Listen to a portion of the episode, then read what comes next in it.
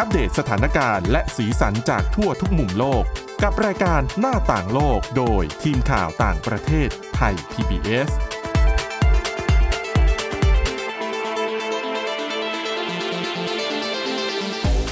สวัสดีค่ะ สวัสดีค่ะ คุณผู้ฟังต้อนรับเข้าสู่รายการหน้าต่างโลกกันอีกครั้งนะคะ โอ้วันนี้มีเรื่องน่าสนใจมานำเสนอเช่นเคยนะคะเรื่องที่เราจะพูดกันวันนี้เนี่ยจะมีความเกี่ยวโยงกับอินโดนีเซียเยอะหน่อยนะคะค่ะ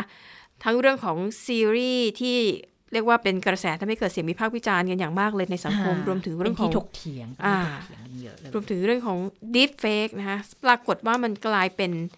เทคโนโลยีที่พักการเมืองต่างๆเนี่ยหลาย ๆ ประเทศเนี่ยนำมาใช้เพื่อหาเสียงเลือกตั้ง เพื่อสกัดคู่แข่งฝ่ายตรงข้ามอะวันนี้เราจะมาพูดคุยในประเด็นเหล่านี้กับคุณจิรัชาตาเอี่ยมรัศมีและดิฉันสวรักษ์จากวิวัฒนาคุณค่ะค่ะ สวัสดีคุณผู้ฟังอีกครั้งหนึ่งค่ะค่ะ เดี๋ยวเราไปเริ่มต้นที่เรื่องของ deep fake กันก่อน จริงๆ deep fake เนี่ยถ้าคุณผู้ฟังติดตามข่าวต่างประเทศ หรือว่าดูพวกสื่อสังคมออนไลน์ น่าจะเห็นเรื่องนี้มาประมาณสักสองสมปีได้แล้ว มันไม่ใช่เทคโนโลยีที่ใหม่จ๋าๆเขาเคยมีการเตือนกันไปแล้วก่อนหน้านี้ ว่ามันเป็นเทคโนโลยีที่มันกำลังพัฒนามากขึ้นเรื่อยๆ มันเรียนแบบได้ใกล้เคียงกับสมจริงมากขึ้นเรื่อยๆนะคะ แล้วปรากฏว่าปีนี้ ประชากร 2 ใน 3 ของทั้งโลกเนี่ยจะได้ออกไปใช้สิทธิ์เลือกตั้ง คือมันจะเป็นปีที่แบบมีการเลือกตั้งประมาณ 50 ประเทศอะแล้วก็ 3 อันดับแรกของประเทศที่มีประชากรมากที่สุดในโลกเนี่ยก็ได้มีการเลือกตั้งครั้งใหญ่อ่าที่จะเป็นการตัดสินผู้นำคนใหม่ในปีนี้เหมือนกันหมดเลยค่ะเออไม่รู้มันจังหวะอะไรเนาะทำไมมันมาลงล็อกแบบปีเดียวกันแบบนุบนับไปหมด ทีนี้ไอ้คำว่า deep fake เนี่ยปรากฏว่าในการเลือกตั้งอินโดนีเซียที่ผ่านมาเนี่ยนะคะ เขามีการเอามาใช้กันอย่างแบบเต็มที่อะแล้วก็หลาย ๆ คลิปที่ทำเป็น deep fake เนี่ยปรากฏว่าเรียกเสียงฮือฮาได้นะคะอย่างที่ฮือฮามากที่สุดเนี่ยก็คือการนำภาพของซูฮาโตซูฮาโตนี่เป็นอดีตผู้นำเผด็จการของอินโดนีเซีย เสียชีวิตไปแล้วหลายปีอืมแต่เขาเรียกว่าเขาใช้คำว่าปลุกผีค่ะคือเขาเอาภาพและเสียงของซูฮาโตค่ะ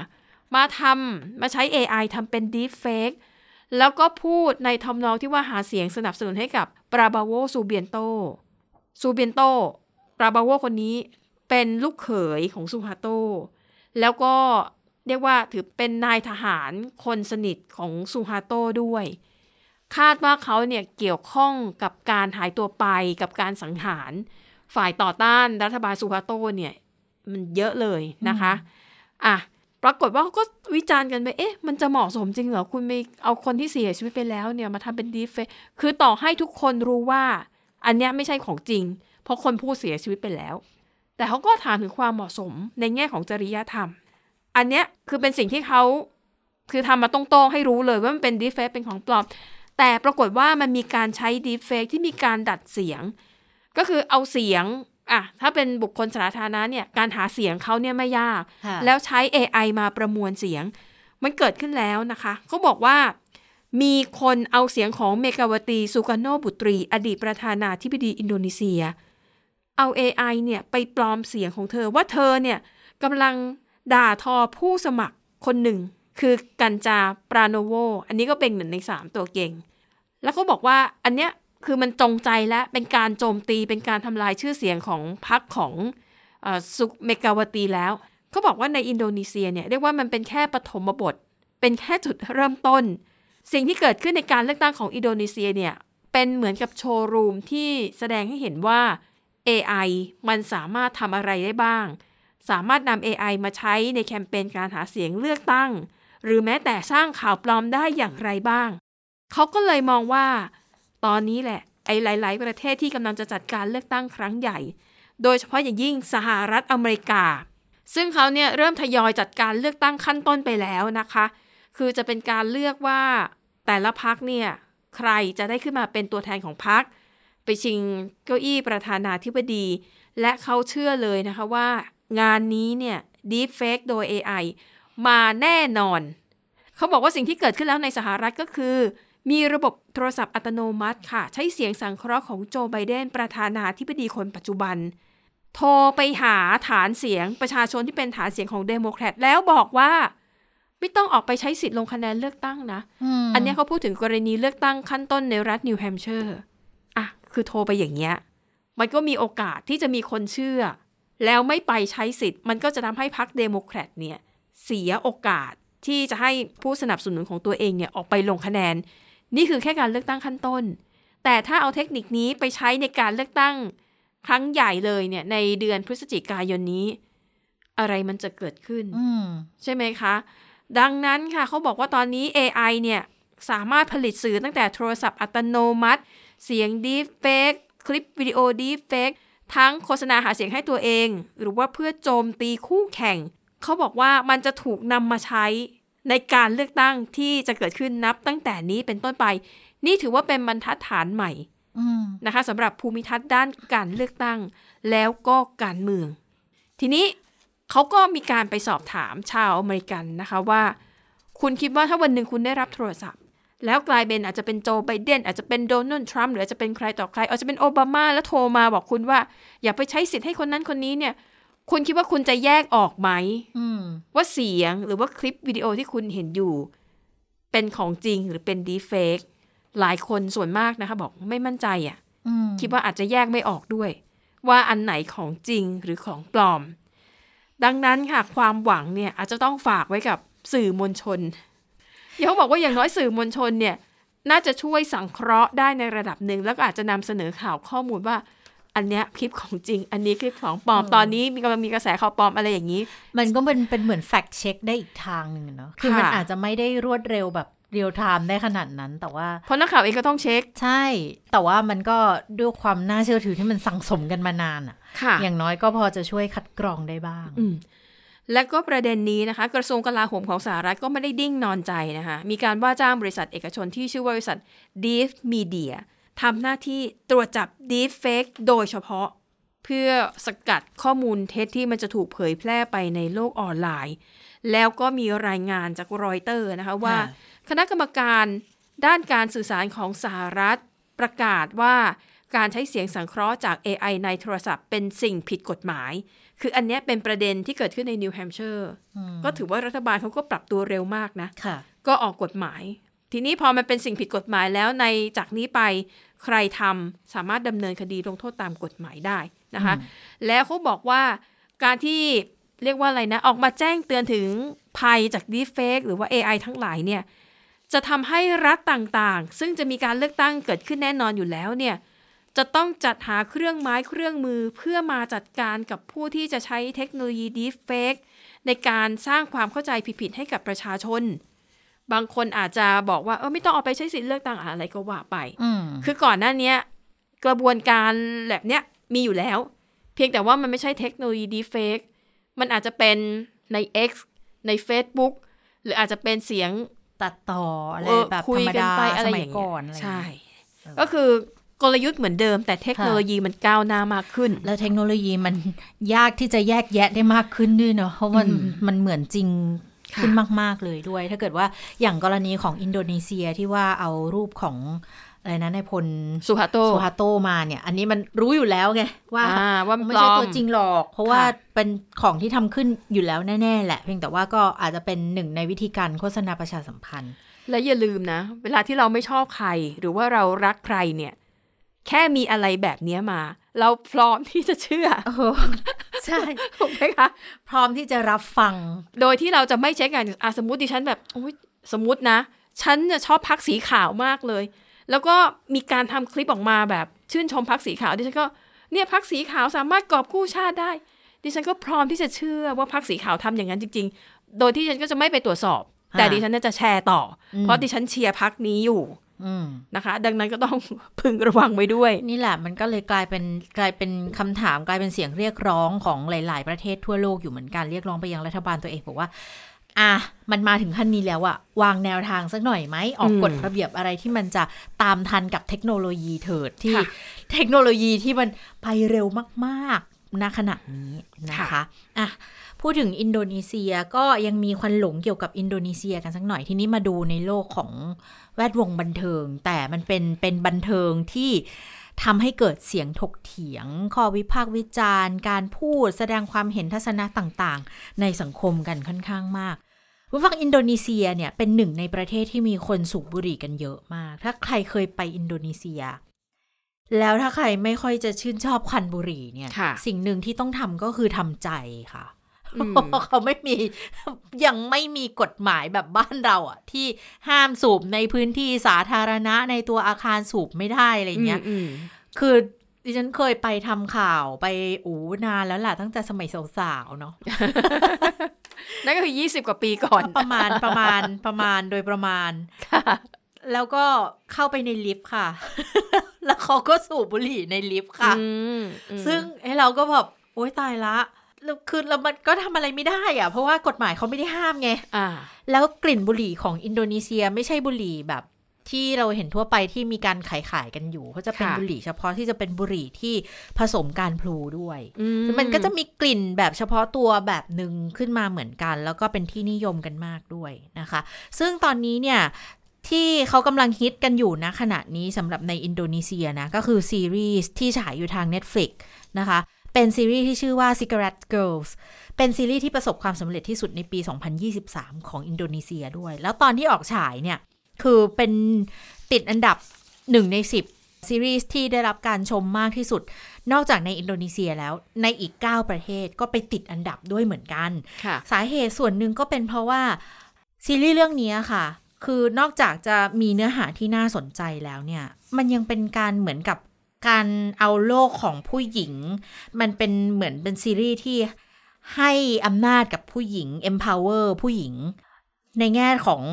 โลกที่ส่วนใหญ่แล้วพูดถึงบุหรี่อะก็จะมองกันที่เป็นโลกของผู้ชายใช่ไหมอืมผู้ชายเป็นคนสูบค่ะเป็นคนผลิตเป็นคนทำใด ๆ ก็ตามค่ะ แต่ว่าภาพยนตร์เรื่องเออซีรีส์เรื่องเนี้ยเป็นซีรีส์แค่ห้าตอนเท่านั้นเอง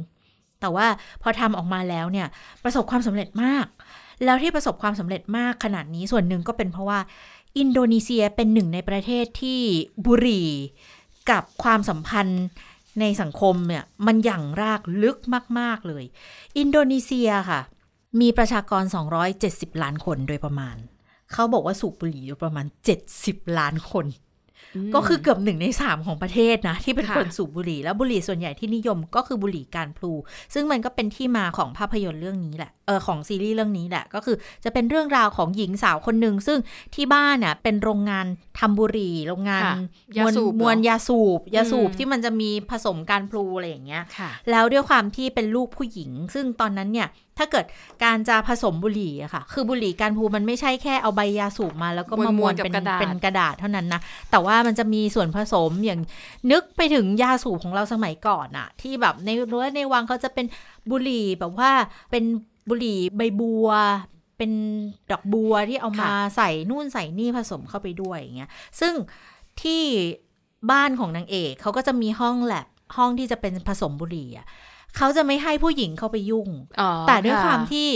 เธอเป็นลูกสาวของบ้านเนี้ย แล้วเธอก็คิดมีมีแรงบันดาลใจ อยากจะทำบุหรี่ในแบบของตัวเองอะค่ะปรุงบุหรี่ในแบบของตัวเองก็แอบเข้าไปทำแล้วด้วยความที่เป็นอัจฉริยะอะมเธอก็เลยสามารถที่จะทำได้ ก็เป็นการแบบ ทำให้เห็นว่าเฮ้ยผู้หญิงอะ่ะไม่ได้มีแค่การทำตามในสิ่งที่ครอบครัวอยากให้ทำเท่านั้น แล้วก็เธอก็มีคุณพ่อก็จะให้ไปแต่งงาน กับอ่าลูกชายคนรวยอีกบ้านหนึ่งค่ะแต่ทีเนี้ยด้วยความที่ได้เข้ามาแอบทำอยู่ในโรงงานอะแล้วก็ไปเจอหัวหน้าคนที่คุมโรงงานก็ซึ่ไปงตกลงรักกันแหละเออก็รักกันอ๋อเออแต่รับเป็นสูตรเป็นคนคุมนะ ก็ฝ่าฟันต่อสู้กันมา แล้วในเนื้อหาซีรีส์มันก็จะกล่าวถึงหลาย ๆ แบบ คือกล่าวถึงช่วงเวลาที่มีการปราบปรามคอมมิวนิสต์อย่างรุนแรงในอินโดนีเซียด้วย คือมันเป็นค่ะเป็นเหมือนบันทึกประวัติศาสตร์ ย่อยๆ ผ่านการทำบุหรี่ แต่สิ่งที่มันเกิดขึ้นก็คือพอความนิยมมันได้มาแบบเนี้ยค่ะ มันก็เลยกระตุ้นให้เกิดการถกเถียงกันในสังคม อย่างที่บอกว่าคนอินโดอะสูบบุหรี่ตั้ง 70 ล้านคน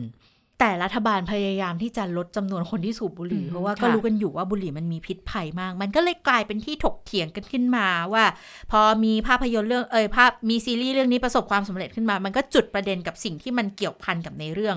ชื่อเรื่อง Cigarette Girls เขาก็เลยพูดกันถึงว่าเอ้ยมันมีปัญหาสุขภาพนะอืมแล้วปัญหาที่มันเกิดขึ้นกับเรื่องบุหรี่ในในอินโดนีเซียมันมีบุหรี่ลักลอบนำเข้าที่มาขายราคาถูก แถมยังไม่มี กฎหมายที่ควบคุมการขายบุหรี่ในเด็กๆด้วย มันก็เลยจุดเป็นประเด็นให้เกิดข้อถกเถียงขึ้นมา แต่สิ่งหนึ่งที่ทำให้ภาพยนตร์ได้รับการพูดถึงให้ซีรีส์ได้รับการพูดถึงมากขนาดนี้ ก็เพราะว่า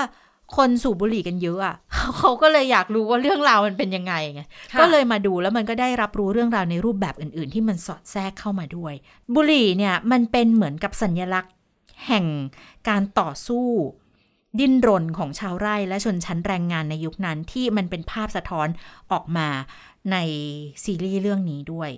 บุหรี่ในอินโดนีเซียคุณผู้ฟัง มันผสมผสานเข้ากับสังคมกับวัฒนธรรม กับเศรษฐกิจของประเทศด้วยแบบแยกไม่ออกเลย เพราะว่าในอุตสาหกรรมบุหรี่ในอินโดนีเซีย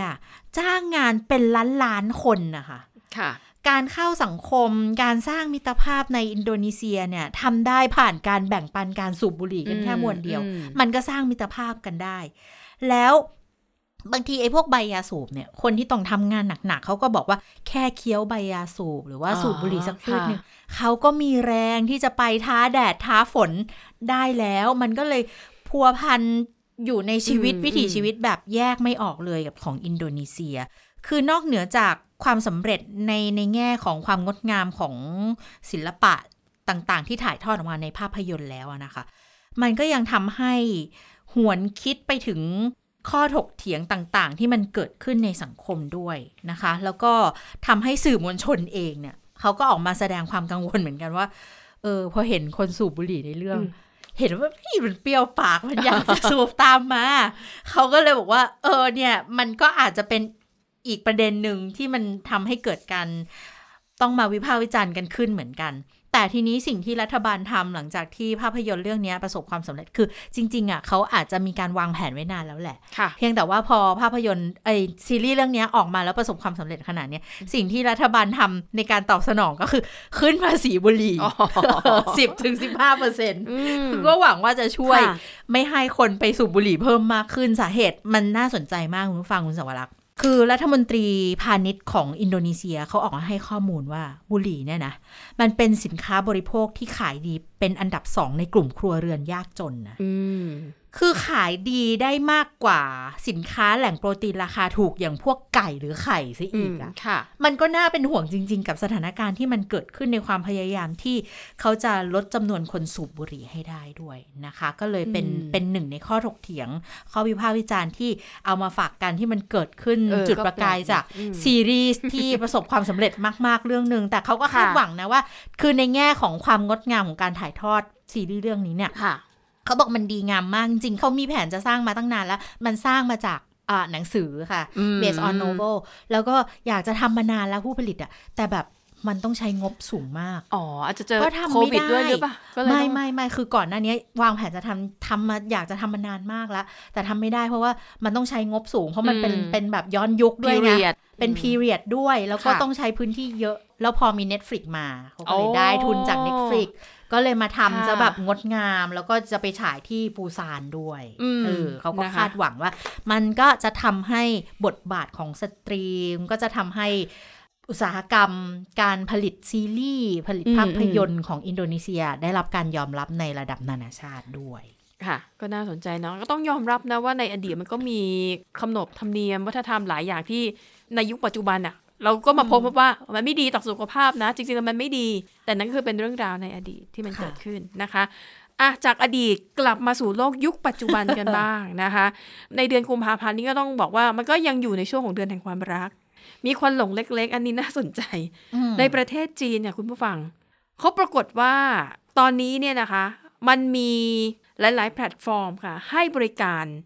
สร้าง boyfriend หรือว่าเกิ l ลเฟรนแบบ feel แฟนอืม เป็นแฟนจริง ๆ เพียงแต่ว่าเขาอยู่ในรูปของ AI แล้วเขาบอกว่ากำลังได้รับความนิยมสูงมากนะคะ ค่ะ แต่เดี๋ยวก่อนอื่นจะให้ไปฟังเสียงของหนุ่มหล่อจาก AI ที่เขากำลังจีบเราอยู่ เดี๋ยวไปฟังกันนะคะว่าเขาพูดอะไรบ้าง 你很可爱，尤其是你笑起来的样子，让人感觉特别舒服。 อ่ะ ดิฉันจะแปลให้ดิฉันไม่ได้ฟังภาษาจีนออกนะคะ แต่ว่าจากบทข่าวที่เขาให้มา เสียงที่เราได้ยินไปเมื่อสักครู่นี้เขาบอกว่า คุณน่ารักมากๆ โดยเฉพาะอย่างยิ่งเวลาคุณยิ้มนะ โอ้โหมันทำให้แบบคนที่เห็นเนี่ยรู้สึกสบายใจมากๆเลย คือเสียงหล่อทุ้มขนาดเนี้ยใครฟังแล้วก็ต้องเคลิมแต่นั่นคือเสียงของ AI อืมนะคะ พูดได้เต็มปากเต็มคำเลยว่านี่คือแฟนหนุ่ม เพราะว่าในยุคปัจจุบันนี้นะคะ โดยเฉพาะผู้หญิงนะ หลายคนเลยค่ะ เขาเลือกที่จะมีแฟนในโลกของ AI แพลตฟอร์มที่ให้บริการมีทั้งแพลตฟอร์มที่ชื่อว่า Glow นะคะ G L O W Glow หรือว่า Minimax แล้วก็อีกหลายยี่ห้อเลย ก็คือให้คุณเข้าไปเลือกตัวละครในแอปนี้ คุณสามารถเลือกและสามารถพูดตอบโต้ได้ด้วย เพราะว่าใช้ AI นะคะ ยกตัวอย่าง สมมุติคุณอ่านนวนิยาย แล้วก็คุณก็ชื่นชอบตัวละครในนิยายเรื่องนั้นมาก คุณสามารถเลือกตัวละครได้ คุณกำหนดลักษณะอุปนิสัยได้ สีผิว ความยาวของผม ลักษณะนิสัยได้หมด แล้วคุณเนี่ยสามารถพูดคุยตอบโต้ได้ อย่างสมมติคุณถามคำถามไปว่า โอ้วันนี้ฉันทะเลาะกับเพื่อนร่วมงานมาเนี่ยมีปัญหาอย่างนี้ ฉันควรจะแก้ไขยังไงดี พอคุณถามไปเนี่ย ประมาณ 3 วิ AI ซึ่งเป็นแฟนหนุ่มของคุณจะตอบคำถามกลับมา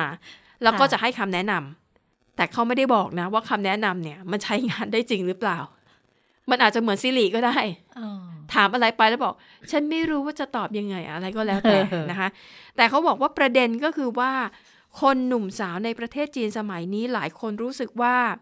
ในโลกแห่งความเป็นจริงอะไม่สามารถหาแฟนที่มันตรงใจกับตัวเองทุกอย่างได้ บางทีเนี่ย แฟนก็ไม่มีเวลาให้ หรือบางทีพอพูดคุยกัน พอจะปรึกษาปัญหาอะไรหน่อยเนี่ย คนที่เป็นแฟนที่เป็นมนุษย์จริง ๆ ก็อาจจะไม่อยากฟังแล้วเพอมีปัญหาอะไรเนี่ย คือพูดไม่เข้าหูซะอย่างนั้นเออหรือไม่มีเวลาให้ แต่เขาบอกว่าแต่ถ้าคุณมีแฟนเป็น AI นะ ปัญหาเหล่านี้ตัดทิ้ง เพราะ AI จะมีเวลาให้คุณตลอด 24 ชั่วโมง แล้วเขาก็จะเอาอกเอาใจคุณสารพัดเพราะว่าคุณตั้งโปรแกรมไว้แล้ว ว่าคุณอยากจะให้แฟนเนี่ยมีลักษณะเป็นแบบไหน ซึ่งเขามองว่าเป็นอุตสาหกรรมที่มันจะได้รับความนิยมมากขึ้นไปเรื่อย ๆ อีก เขาบอกว่าบางค่ายเนี่ยนะคะถึงขั้นที่เอาดาราตัวละครจากภาพยนตร์เรื่องดัง ๆ เนี่ย คือเป็นรูปดาราคนนั้นเลยอะแล้วก็มาใส่เสียง AI อะสามารถตอบคำถามของคุณได้ ซึ่งอันนี้เนี่ยน่าสนใจและผู้หญิงหลายคนก็เลยใช้วิธีนี้ค่ะ เอา AI เป็นแฟนเนี่ย หลาย ๆ คนเลยสมัครไปเลย 4 แอป มีแฟนแอปละสี่มีแฟนแอปละสองคนก็มีแฟน 8 คนแล้ว อะวันนี้อยากคุยกับคนนี้คนนี้เป็นจอมดาบ วิทยายุทธชั้นเลิศหรืออะไรคุณก็คุยไป อีกวันหนึ่งอยากคุยกับหนุ่มน่ารักใสเออๆอะก็คุยไป หรืออีกวันหนึ่งอาจจะอยากคุยกับหนุ่มทรง daddy ก็อีกแอปหนึ่งก็คุยไป ซึ่งหลายคนบอกว่าอะก็ดีนะ คือหนึ่งไม่ถูกหลอกแน่ๆ เพราะเขาจะไม่มาหลอกเอาเงินคุณ มีแต่คุณจะเต็มใจยอมจ่ายค่าสมัครแอปพลิเคชันนั้นๆ ก็เอามาเล่าให้ฟังเพราะว่ามันเป็นเทรนด์ในประเทศจีนที่น่าสนใจไม่น้อยนะคะ อะและนี่ก็คือเรื่องราวจากรายการหน้าต่างโลกค่ะ คุณผู้ฟังก็สามารถติดตามรายการหน้าต่างโลก ผ่านช่องทางต่างๆ ของไทย PBS Podcast นะคะ รวมถึงสถานีวิทยุที่คุณผู้ฟังกำลังฟังอยู่ณเวลานี้ด้วยนะคะค่ะอะ วันนี้เราสองคนและทีมงานลากันไปก่อน พบกันใหม่ตอนหน้า สวัสดีค่ะ สวัสดีค่ะ Thai PBS podcast. View the world via the voice.